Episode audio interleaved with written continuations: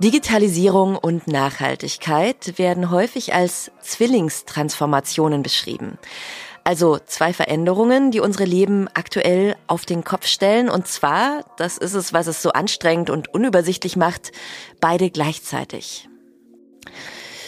Bekanntlich sind ja Geschwisterbeziehungen nicht immer einfach. Also wenn da zwei Kinder gleichzeitig um die Aufmerksamkeit ihrer Eltern buhlen, wie diese Zwillinge Digitalisierung und Nachhaltigkeit von Konkurrenten zu Teamplayern werden können, darum geht es heute.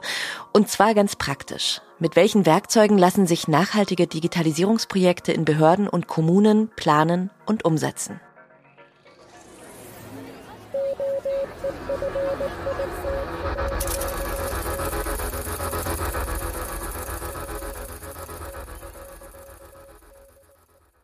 Herzlich willkommen beim ÖFIT Podcast Restart Digital, eine Produktion des Fraunhofer Instituts für offene Kommunikationssysteme. Mein Name ist Franziska Walser und ich freue mich auf Denkanstöße zum Zusammenspiel zwischen Digitalisierung und Nachhaltigkeit von meinen beiden Co-Hosts. Hier im Studio mir gegenüber sitzt Dorian Wachsmann, wissenschaftlicher Mitarbeiter im Kompetenzzentrum öffentlicher IT, ÖFIT, mit Schwerpunkt auf nachhaltiger Digitalisierung und künstlicher Intelligenz. Willkommen, Dorian. Hallo. Dankeschön. Und erprobt und immer wieder gerne gesehen Dr. Mike Weber, Trendforscher und stellvertretender Leiter des ÖFIT. Hallo Mike. Hallo Franziska. Jetzt ist ja Nachhaltigkeit ein Begriff, den man viel hört, omnipräsent ähm, auf Fischstäbchenverpackungen wie in DAX-Quartalsberichten. Ähm, das macht es ja so ein bisschen schwer zu sagen, was da eigentlich damit gemeint ist. Ähm, wie würdet ihr denn den Begriff verstehen? Genau, also wie du schon richtig gesagt hast, äh, Nachhaltigkeit ist ein Begriff, der inzwischen überall verwendet wird, in Werbung wie auch äh, in der Wirtschaft. Wenn wir uns den politischen und den wissenschaftlichen Diskurs anschauen, da gibt es auch verschiedene Strömungen, aber wir haben uns ganz stark darauf fokussiert, irgendwas zu finden, was halt weitgehend global akzeptiert ist. Und dann, wenn man in die Vergangenheit schaut, 1987 gab es die ähm, Brundtland-Kommission, die erstmals eine richtige Definition von nachhaltiger Entwicklung gegeben hat. Und da war so dieses Konzept der intergenerativen Gerechtigkeit, dass man halt schaut, wir wollen irgendwas schaffen, was jetzt den Bedürfnissen der aktuellen Generation irgendwie entspricht, ohne dabei die Bedürfnisse kommender Generationen zu gefährden. Und das war die erste Definition nachhaltiger Entwicklung und die wurde dann aufgegriffen von der äh, von UN-Konferenzen 1992 und dann im weiteren Verlauf. Und da wurden zum ersten Mal diese drei Säulen etabliert, also Ökonomie, Ökologie und Soziales. Und ähm, das war 1992 und dieses Modell wurde dann aber in der Folge ziemlich stark kritisiert, weil so ein Säulenmodell natürlich immer impliziert, dass die einzelnen Ziele auch getrennt betrachtet werden mhm. können. Und ähm, daraufhin kamen dann so verschiedene andere Ideen, wie man das besser machen könnte. Es gab dann, ich weiß nicht, relativ bekannt ist dieses Venn-Diagramm, wo man dann quasi diese drei Kreise hat, einmal Ökologie, Ökonomie und Soziales und ganz in der Mitte ist dann das Nachhaltigkeitsding, quasi die Überschneidung aller drei Bereiche. Äh, diese Ziele wurden dann 2015 äh, nochmal konkretisiert auf der UN-Konferenz in Paris mit den ähm, 17 Nachhaltigkeitszielen, den ziemlich bekannten Sustainable Development Goals. Genau, SDGs auch oft kurz abgekürzt. Genau, kurz einfach genau. abgekürzt. Mhm. Und die geben jetzt gewissermaßen so ein globales Rahmenwerk, an den sich alle orientiert haben. Ähm, diese drei Säulen, die wir 1992 definiert haben, finden sich jetzt in den Zielen quasi implizit wieder, ein bisschen aufgeteilt. Und ähm, das fanden wir eigentlich eine gute Grundlage oder wie so ein Fundament, auf dem wir dann aufgebaut haben und dieses Verständnis adaptiert haben für unsere weiteren Betrachtungen, die dann Richtung nachhaltige Digitalisierung gehen. Aber es ist wichtig, was du sagst mit diesen, mit diesen drei Säulen, ne? Mhm. weil man ja dazu neigt, ähm, das dann zu segmentieren und, und, und getrennt voneinander zu betrachten. Und das eine macht das Wirtschaftsministerium mhm. und das andere macht das Umweltministerium sozusagen. Ne? Und dabei verschränkt sich ja total. Und für mhm. Berlin zum Beispiel wenn man die Säule sozial hätte, dann könnte man günstige Wohnungen bauen auf dem Tempelhofer Feld und dann hätte man die Säule ökologisch gar nicht gut für die Feldleichen und die Kaltluftschneise. Also es gibt eben oft auch so ein, so ein Zielkonfliktmoment, ne? Bei genau. Abs ja. absolut. Also, also das ist auch mit den SDGs nicht gelöst. Also je nachdem, welche SDGs man anvisiert, wenn man die äh, einzeln betrachtet, gibt es meistens irgendwelche ähm, zumindest äh, Verbindungen zu anderen Zielen und äh, das ist gegeben, also kann es dann, dann kann es halt auch zu Zielkonflikten führen, auf jeden Fall.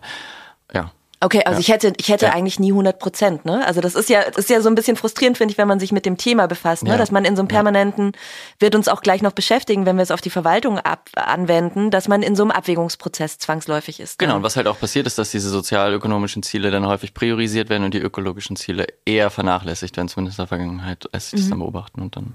Im Wohnungsbau zeigt sich das ja auch auf, auf frappierende Art und Weise. Gerade im Wohnungsbau werden ja die ökologischen Ziele, die Klimaziele überhaupt nicht erreicht. Aber andersrum daraus zu Schlussfolgern, jetzt weniger Wohnungsbau zu betreiben, wäre ja auch äh, sozialpolitisch eine Katastrophe. Also das ist ein wunderbares Beispiel, wie diese Zielkonflikte dann sich auswirken können. Ja, genau. Also jetzt haben wir so ein bisschen den Goldstandard äh, definiert der Nachhaltigkeit. Ähm, sehr, sehr umfangreich, aber auch, weil es eben ein Thema ist, was schon sehr lange in der Debatte ist. Jetzt denken sich unsere ZuhörerInnen vielleicht, ähm, sehr spannend. Was hat das mit der Verwaltung zu tun? Ähm, es ist aber so, es können nicht nur Fischstäbchen nachhaltig sein, sondern es können auch ganze Kommunen nachhaltig sein. Also zum Beispiel Kiel, Stuttgart, Osnabrück. Ähm, die haben alle mal den Deutschen Nachhaltigkeitspreis gewonnen. Ähm, welche Rolle spielt denn die öffentliche Verwaltung bei der Umsetzung von diesen Nachhaltigkeitszielen? Die öffentliche Verwaltung ist mindestens doppelt im Boot, natürlich. Einerseits als äh, Gestalter auf der politischen Ebene, wo es ganz klare Zielsetzungen zu definieren gibt und dann auch einzuhalten gibt. Über die Diskussion, in der befinden wir uns ja gerade mal wieder, äh, wie diese Ziele dann möglichst gut eingehalten werden können. Und auf der anderen Seite natürlich auch im eigentlichen Tun. Also was ist denn mit den Projekten der Verwaltung selbst? Wird da im sozialen Wohnungsbau, wenn eine Kommune noch selbst baut oder äh, etwas fördert, wie werden da ökologische Kriterien berücksichtigt? Und wie bindend ist das überhaupt? Also ähm, wenn ich jetzt eine Kommune bin, also ist es so freiwillige Selbstverpflichtung, wäre schön, wenn ihr mal nachhaltig? Oder gibt es da schon auch richtig so bindende Vorgaben? Bindende Vorgaben gibt es natürlich durch die äh, Zielsetzung, die sich zum Beispiel die Bundesregierung selbst gegeben hat oder die sich auch eine Kommune natürlich selbst geben kann. Die Frage ist, wie wird es sanktioniert? Und genau in dem Bereich bewegen wir uns ja gerade. Ähm, also was passiert, wenn die Ziele nicht erreicht werden? Mhm. Und äh, meines Wissens nach, ich lasse mich gerne korrigieren, gibt es da halt keine festen Sanktionsmechanismen, also keine EU-Strafzahlungen, wie man das in anderen äh, Kontexten kennt, sondern dann ja, letztlich äh, gibt es nur den moralisch-politischen Druck, etwas zu ändern. Okay. Also es, es gibt ähm, keinen Mangel an Bekenntnissen, aber es gibt vielleicht einen Mangel an Umsetzung, könnte man es so sagen? Ich denke schon, ja. Also ich meine, die Ziele sind ja ziemlich klar. Es geht jetzt darum, wie kommen wir da hin und wenn da die, die Wege müssen halt gefunden werden. Und das, das ist ja auch diese Schwierigkeit, dass, dass Nachhaltigkeit ähm, nicht, also im Endeffekt immer wieder neu entwickelt werden muss und für jeden Anwendungsfall sich überlegt werden muss, was ist jetzt eigentlich Nachhaltigkeit, insbesondere wenn wir halt diese diese Mehrdimensionalität darin haben und eben nicht nur die ökologischen Ziele oder nicht nur die sozialen, sondern immer auch diese Verschränkung haben. Und das macht es einfach sehr, sehr schwierig. Ähm, und es muss auch immer wieder von Anwendungsfall zu Anwendungsfall geschaut werden. Und ihr habt euch ja Kiel angeschaut, ne? Genau, ähm, weil, ja. Wo man bei Kiel natürlich einem einleuchtet, dass die auch eine hohe Motivation haben, weil die sind einfach Meeresanwohner ja. sozusagen. Ne? Das heißt, steigende Meeresspiegel sind ja. ganz schlecht für Kiel. Ähm, da gibt's vielleicht auch eine, gab's eine höhere Motivation vielleicht auch, ne, dass die so ein Vorreiter sind? Genau, die, die haben sich ja, die sind ja äh, Klimaschutzstadt schon als eine, als eine der ersten Städte überhaupt geworden. Ähm, wir haben uns ja ganz, also wir haben natürlich immer diesen Digitalisierungsblick auch gehabt, deswegen wir haben uns dann mit der Smart City Strategie der Stadt äh, auseinandergesetzt. Sie sind eine MPSC-Kommune, das ist ein Modellprojekt Smart Cities. Ähm, das ist vom Bund gefördert und die haben sich dann drei Hauptziele gesetzt. Und ein Ziel davon ist der Küstenschutz und äh, den versuchen sie dann halt mit digitalen Technologien ähm, zu unterstützen. Da geht es dann darum, äh, Frühwarnsysteme zu etablieren. Aber das ist alles halt aus der Kommune selbst heraus. Es ist selbst motiviert. Und klar, bei denen ist dann halt sicherlich in gewisser Weise auch die Angst da, dass die Klimaauswirkungen ähm, die Stadt entsprechend ähm, früher treffen, weil sie einfach dann am Meer, Meer ist. Ähm, hm, ja. Der Bedarf, die Notwendigkeit ist überall da. Ja. Jetzt hast du die Digitalisierung schon ins Boot geholt und genau da wollen wir sie ja auch haben. Ich habe ähm, in der Anmoderation diesen Begriff Zwillingstransformation benutzt, weil eben beides Veränderungen, die gleichzeitig jetzt gerade anstehen. Ähm, ist das, ist das ein guter Begriff? Weil das heißt ja, die sind so ein bisschen gleichwertig, ne? Äh, Nachhaltigkeit und Digitalisierung. Genau. Kann man also, das eine machen oder das andere so ein bisschen auch, ne? Irgendwie. Ähm, also der Begriff kommt historisch aus dem Dokument von der WBGU, also äh, vom Wissen, äh, Wissenschaftlichen Beirat der Bundesregierung Globale Umweltveränderung.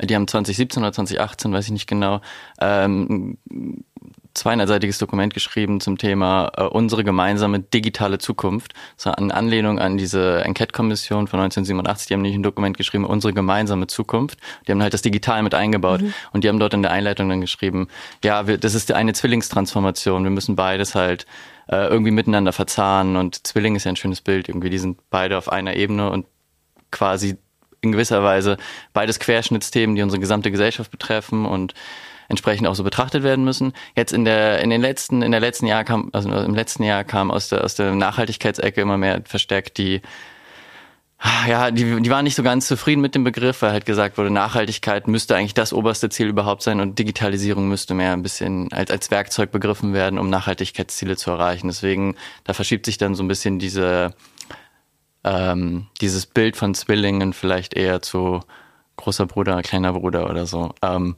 aber ich ja. glaube, das ist. Also genau, das ist halt eine, dass es zwar eine Gleichzeitigkeit ist, aber genau. nicht unbedingt eine Gleichwertigkeit, ne? Weil das eine einfach extrem existenzbedrohend ist. Genau, ja. genau, mhm. ja.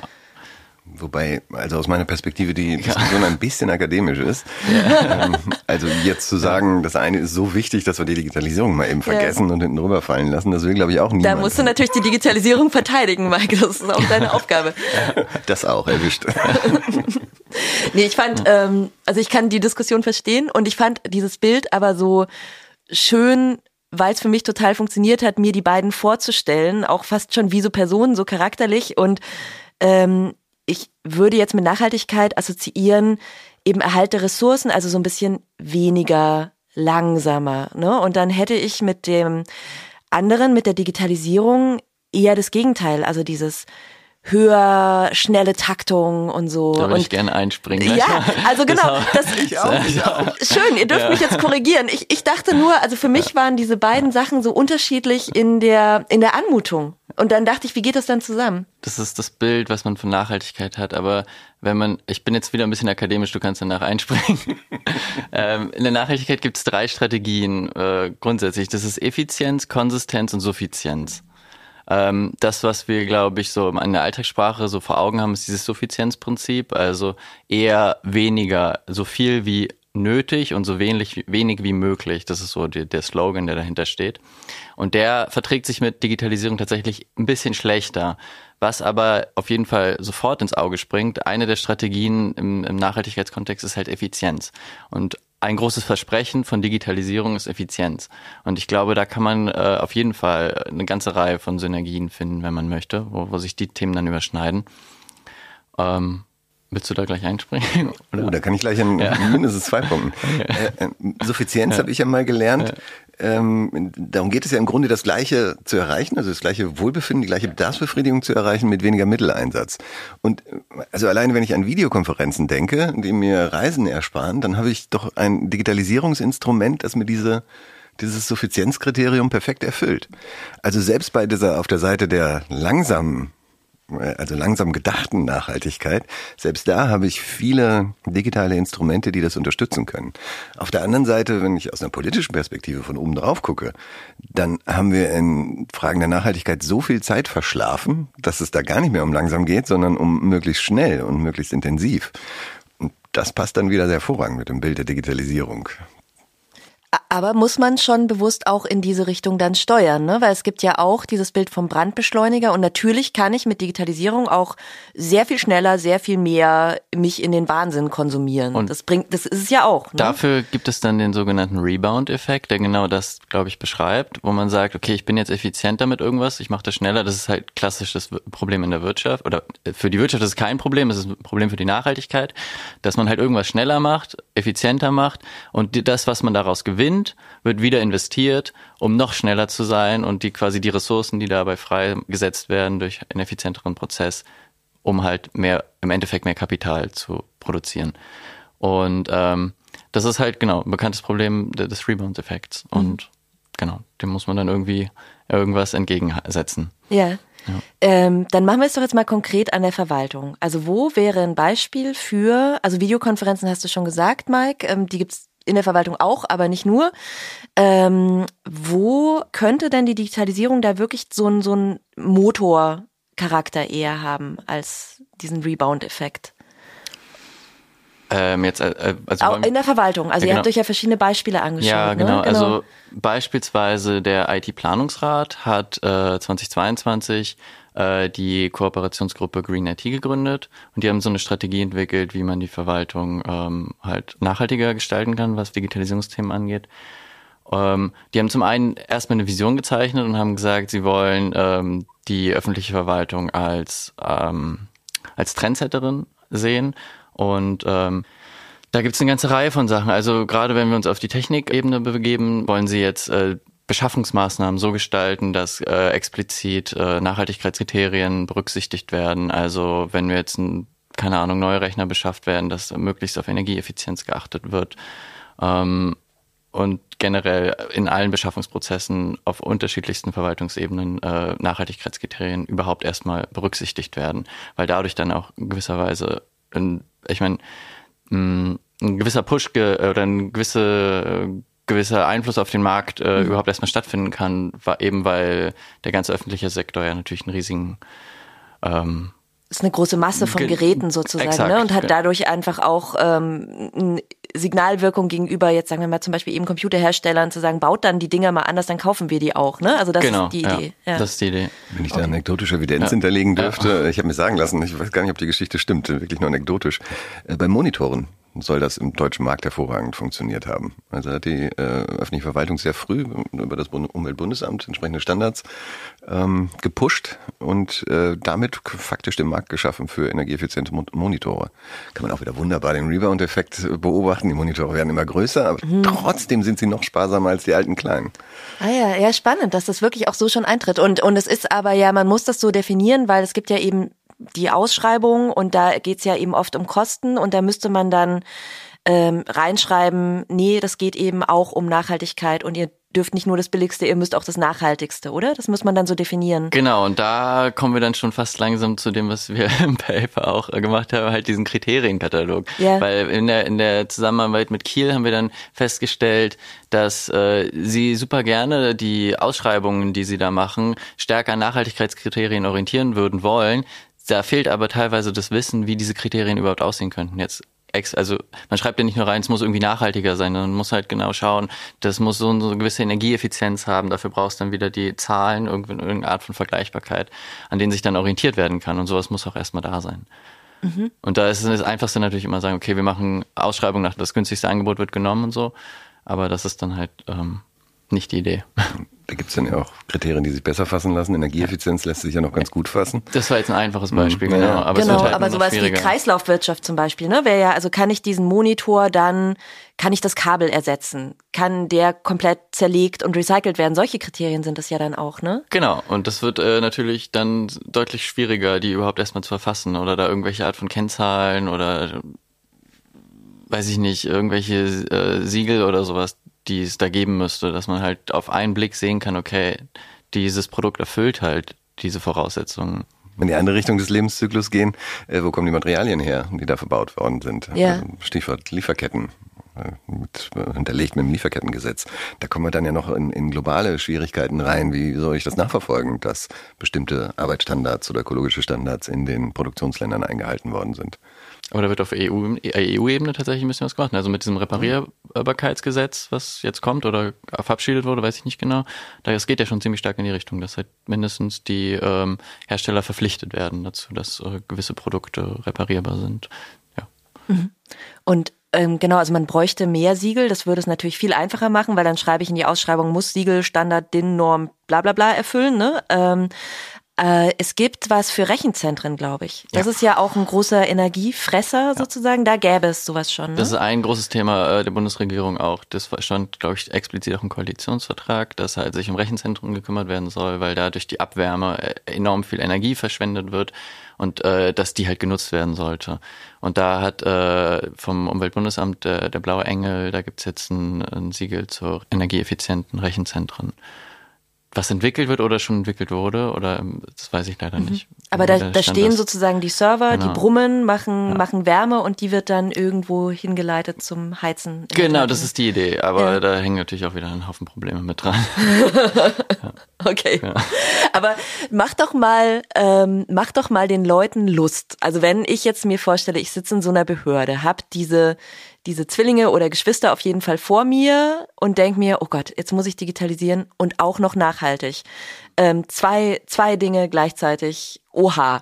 Ähm, wie kann man denn den Lust machen im Sinne von, okay, wenn du das eine schon machst, dann mach doch das andere gleich mit oder sowas, ne? Ähm. Also ich sehe, dass es äh, überfordernd wirken kann. Klar, noch mehr, also es wird ja im Endeffekt nur komplexer und was beispielsweise auch der IT-Planungsrat da in ihrem Strategiepapier geschrieben hat, ist, dass sie gerne äh, richtige Koordinatoren hätten, also tatsächlich Ansprechpersonen, die diese, genau diese Schnittstelle bedienen, wo man sagen kann, an die kann ich mich wenden, die können mir dann dabei helfen, diese entsprechend, entsprechenden Kriterien zu finden, nach denen ich äh, sowohl Nachhaltigkeit als auch Digitalisierung irgendwie in mein Projekt äh, mit einfließen kann. Und ich glaube, prinzipiell ist, herrscht da schon auch ein intrinsisches Interesse dran, oder? Mhm. Also ich meine, das würde ich auch überhaupt nicht bezweifeln. Genau. Ich glaube, alle haben es ja. eingesehen und wollen das gerne machen. Also ich glaube, es gibt eben halt nur wirklich dieses Überforderungs. Genau, und Ding. dafür ja. ist es wirklich aus meiner Sicht wichtig, dass es irgendwie Ansprechpartner gibt. Einfach Leute, an die ich mich wenden kann. Weil es kann ja nicht sein, dass man in jeder Abteilung alle alles wissen müssen. Das funktioniert. Also, also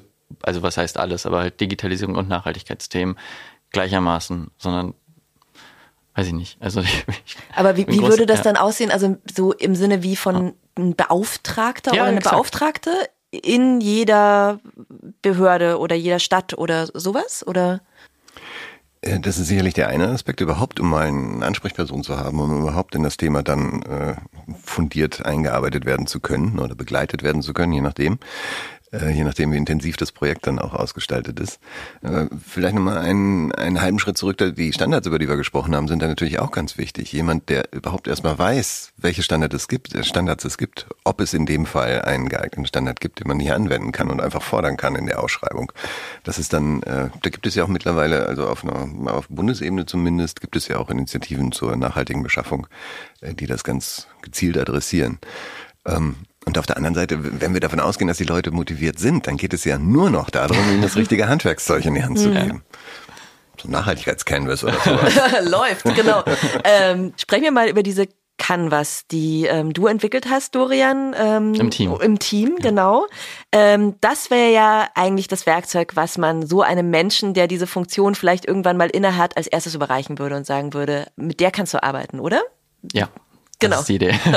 also es ist wirklich äh, der gedacht, es möglichst niedrigschwellig zu halten. Also gerade typischerweise sind die Ressourcen ja begrenzt in so einer so Verwaltungseinheiten und wir wollten irgendwas entwickeln, was ja, was man halt einer eine Person in die Hand geben kann, die sich natürlich mit der Thematik schon ein bisschen auskennt, die ein Digitalisierungsprojekt vor sich hat und die gerne Nachhaltigkeitsaspekte damit einfließen lassen möchte oder beziehungsweise ein Projekt hat, was sich schon speziell nach irgendwelchen äh, an irgendwelchen Nachhaltigkeitszielen orientiert, aber das ganze Projekt dann auch entsprechend ausgestalten will. Genau, du ja. hast die hier liegen. Ja. Ähm, die sieht auch schon richtig gut benutzt aus. Es ist so postergroß. Ähm, ich sitze dir gegenüber, ich sehe es nicht so ja. ganz genau. Es ist, es ist alles schön bunt. Ja. Erklär doch mal, was, wie die funktioniert. Genau, ähm, also wir haben insgesamt vier verschiedene Felder, wobei ähm, zwei, zwei der Felder, ähm, also die Felder sind durchnummeriert und ähm, wir haben im Endeffekt diese Doppelperspektive bei Nachhaltigkeit und Digitalisierung. Also das eine ist, wir haben die Nachhaltigkeitsziele und wir betrachten die Digitalisierung als ein Werkzeug. Das heißt, wir nutzen die, um, um irgendwelche Ziele schneller zu erreichen, besser zu erreichen.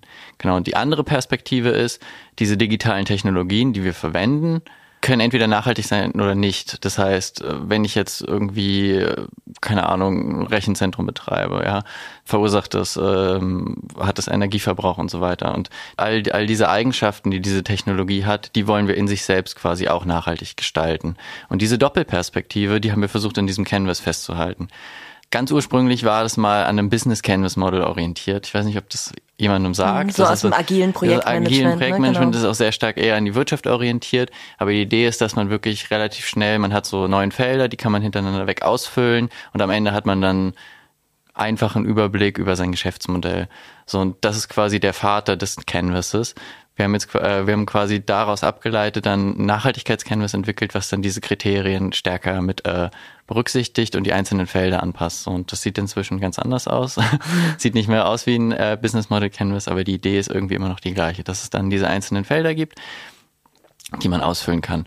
Ich habe jetzt ein Digitalisierungsprojekt und ich muss das irgendwie, ich will, will, ich will das erstmal verorten. Das ist ja idealerweise nicht, das steht ja nicht irgendwie äh, so für sich selbst, sondern es ist häufig in irgendwelche Strategien eingebunden, beispielsweise wenn wir auf kommunaler Ebene unterwegs sind, uns Kiel angucken, die haben diese äh, Smart City Strategie und ähm, hinter diesen oder in diesen Strategien werden häufig Missionen definiert. Also das sind quasi die Oberziele und die lassen sich auf äh, im Endeffekt häufig dann äh, Richtung SDGs auch weiter abstrahieren. Mhm. Das heißt, im Endeffekt idealerweise für nachhaltige äh, Digitalisierungsprojekte im Hintergrund steht irgendein SDG, was ich anvisieren will. Und auch wenn es eher abstrakt auf einer äh, anderen Ebene sich. Ihr habt es ja durchgespielt, mhm. auch, glaube ich, in dem Paper dazu ähm, an einem Beispiel. Ne? Genau, also genau, das ist, genau. ist ja immer schön, mit so Beispielen ja. zu arbeiten. Ähm, aber lass mich erst einmal noch kurz verstehen, ob ich diese Doppelperspektive richtig verstanden habe. Also die Doppelperspektive wäre zum Beispiel, ähm, ich habe einen Algorithmus, der kann Waldbrände vorhersagen. Mhm. Ähm, das heißt, der würde einem nachhaltigen Ziel dienen mhm. und dann kann aber dieser Algorithmus in, auf Servern laufen, die dann wieder in sich nachhaltig sein können, oder? Ist, ist, wäre das dieses Doppelte sozusagen? Also einmal das Wozu und einmal das Womit. Genau. So ein bisschen. So, ja? Genau, genau. So, und, okay. und ähm, auch da ist es dann wieder äh, diese, diese Ganzheitlichkeit oder diese Mehrdimensionalität, dass es auch, wenn, wenn wir dann uns, uns diesen Algorithmus angucken, von mir aus klassisches Thema ist ja jetzt KI, KI-Modelle, äh, künstliche Intelligenz, so und die haben halt verschiedene Implikationen auf äh, sowohl die ökologischen Nachhaltigkeitsziele als auch die sozialen. Also ein KI-Modell, wenn ich das jetzt trainiere, ähm, dann kostet das erstmal wahnsinnig viel Energie. Ist halt ein Fakt. Und dann kann das KI-Modell für irgendwelche Sachen eingesetzt werden, die, äh, die auf jeden Fall irgendeinem Nachhaltigkeitsziel dienen. Aber wenn die Ressourcen, die ich für das Training verbraucht habe, so immens sind, dann äh, muss man halt abwägen ab einem gewissen Punkt, ob mhm. es sich immer noch lohnt. Das ist so diese, diese Doppelperspektive an einem, an einem KI-Beispiel gedacht. Und da kommt dann, also wenn man könnte es jetzt noch weiter denken, ne? Also dieses, dieses Training des Modells ähm, hat auch soziale Implikationen weil häufig Menschen dahinter stehen, die bei dem Training die Daten, die dafür gebraucht wurden, annotiert haben und so weiter. Woher kommen diese Menschen? Wie mhm. haben sie das gemacht? ist häufig ausgelagert in irgendwelche Entwicklungsländer, wo das passiert, wo Menschen dann wieder entsprechend zu Bedingungen arbeiten müssen, teilweise, die wir halt als Menschen unwürdig sehen würden und so weiter. Das ist halt ein riesiger Komplex okay. dahinter. Ja, aber gut, dass du es nochmal erklärst, mhm. weil das heißt sozusagen, wenn ich, also ich, ich gucke mir diese beiden diese beiden womit und äh, wozu an. Genau. Und es kann halt sein, wenn ich nicht richtig aufpasse bei dem womit, also zum Beispiel KI, genau. dass es dann sogar das andere Ziel aushebelt sozusagen, ne? Dann, dann ist es nämlich am Ende nicht mehr nachhaltig. Das ist genau, genau. die Idee, ja. die wir damit versuchen, so ein bisschen abzufangen. Okay. Ja. Ähm, würden wir mal dieses Beispiel nehmen, Videotechnologie. Das ja. hat ja Mike auch gerade schon eingebracht. Ja. Ne? Also zum Beispiel, ähm, ich habe keine Fahrtwege mehr, was ja schon mal nachhaltig ist, vor allem wenn ich die vorher mit einem Verbrennermotor zurückgelegt habe. Ähm, das heißt, äh, ich bin Nachhaltigkeitsbeauftragte in einer kleinen Kommune, will Videokonferenzen einführen und nehme dann deine Canvas ähm, und dann, was passiert dann? Genau. Dann äh, gehen wir die Felder durch. Äh, dann fangen wir mit dem Feld 1 an, Steuerung, und äh, fragen uns, okay, ich will jetzt äh, eine, eine Videokonferenzlösung einführen. Ähm, lässt sich das eigentlich verorten in irgendeiner Strategie, die für die Kommune relevant ist? Sagen wir von mir aus wieder Smart City Strategie, einfach weil wir die jetzt so häufig hatten.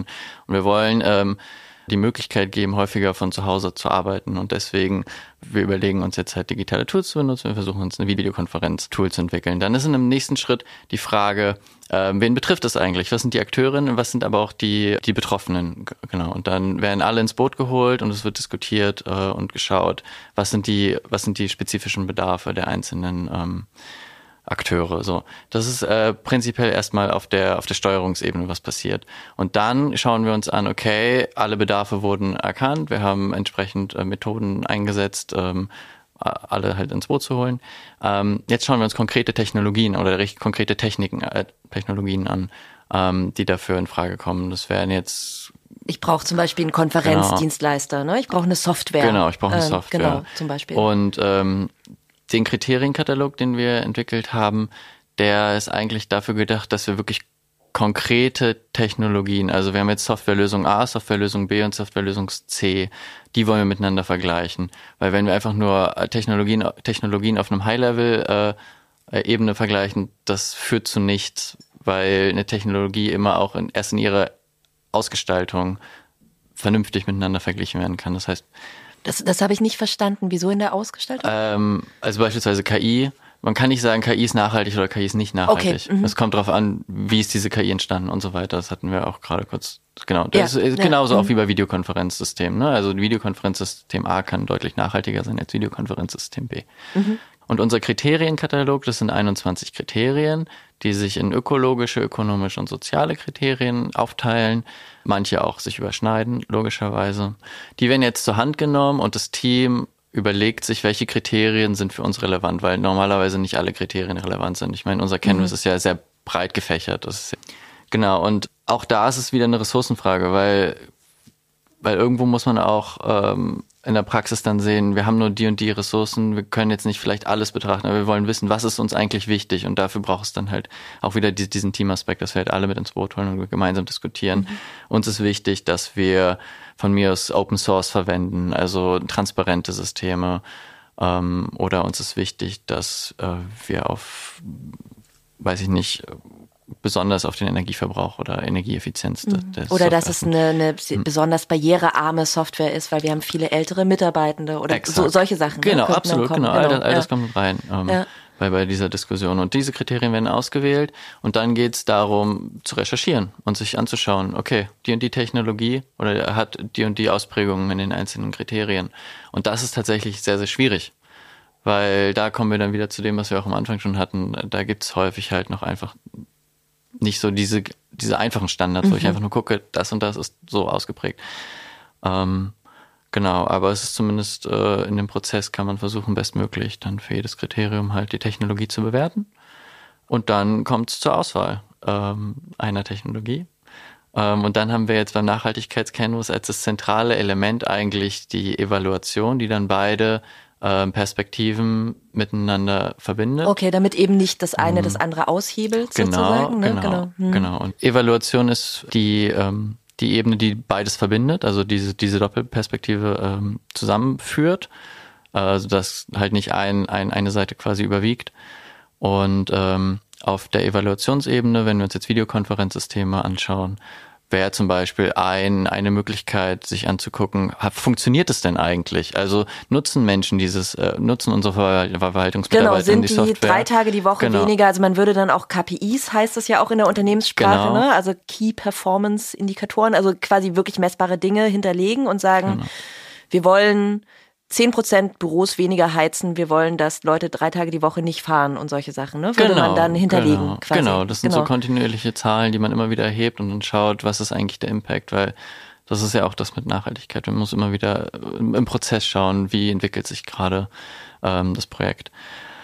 Dann kann man auch noch, wenn man möchte, gegebenenfalls äh, Umfragen machen äh, im Team. Wie, wie, wie zufrieden seid ihr eigentlich mit der Lösung? Von mir aus nach drei Monaten, nach sechs mhm. Monaten, nach einem Jahr.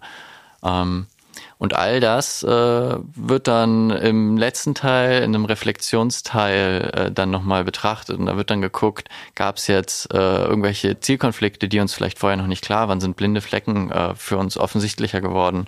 Ähm, sind vielleicht nächste Schritte erforderlich? Müssen wir nochmal zurückrudern? Müssen, haben wir gemerkt, die, die Software funktioniert gar nicht so, wie wir uns das gedacht haben? Müssen mhm. wir eventuell nochmal von vorne starten im schlimmsten Fall. Gerade, also ich ja. finde, das ist super, dass ihr diese Evaluationsschleife ja. eingebaut habt, weil so mhm. wie ich das in meinem Arbeitsalltag erfahre, ist es genau das, wo es dann oft äh, hapert, ne? Dass man denkt, geil, Projekt fertig, nächstes Projekt, ne? Und dieses ja. Zurückschauen, oder? Ich weiß nicht, wie erlebst du das, Mike? Ähm also Reflexionsphasen schaden nie. Aber in der Tat, und man muss es ja auch irgendwie unterbringen in dem normalen Alltagsgeschäft, das man ja. zu erledigen hat. Aber ich denke, gerade bei ähm, Nachhaltigkeit drängt es sich nochmal mehr auf, weil wir ja vielleicht auch noch nicht so, so intensiv drüber geredet, diese Zeitschiene da drin haben. Also es geht ja immer um Kurzfristigkeit, Langfristigkeit, äh, Mittelfristigkeit, Langfristigkeit.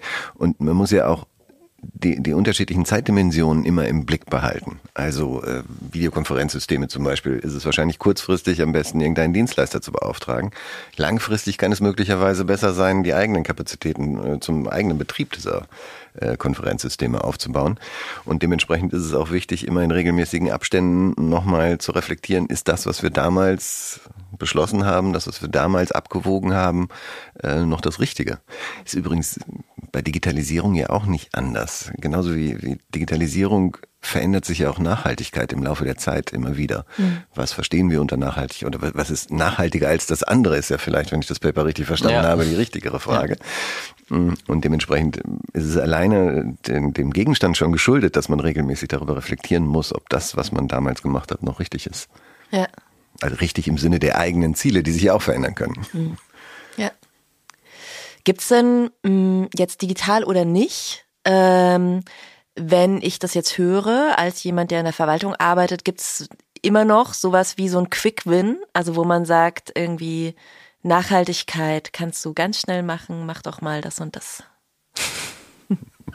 Rechner ausschalten. Ja. ja? Schön, das ist digital und nachhaltig.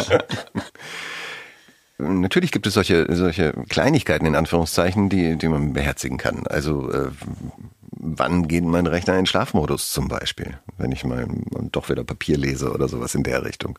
Das sind natürlich Kleinigkeiten, die ich schon ganz einfach einstellen kann. Rechnereinstellungen, dann wird es, setzt er das automatisch um.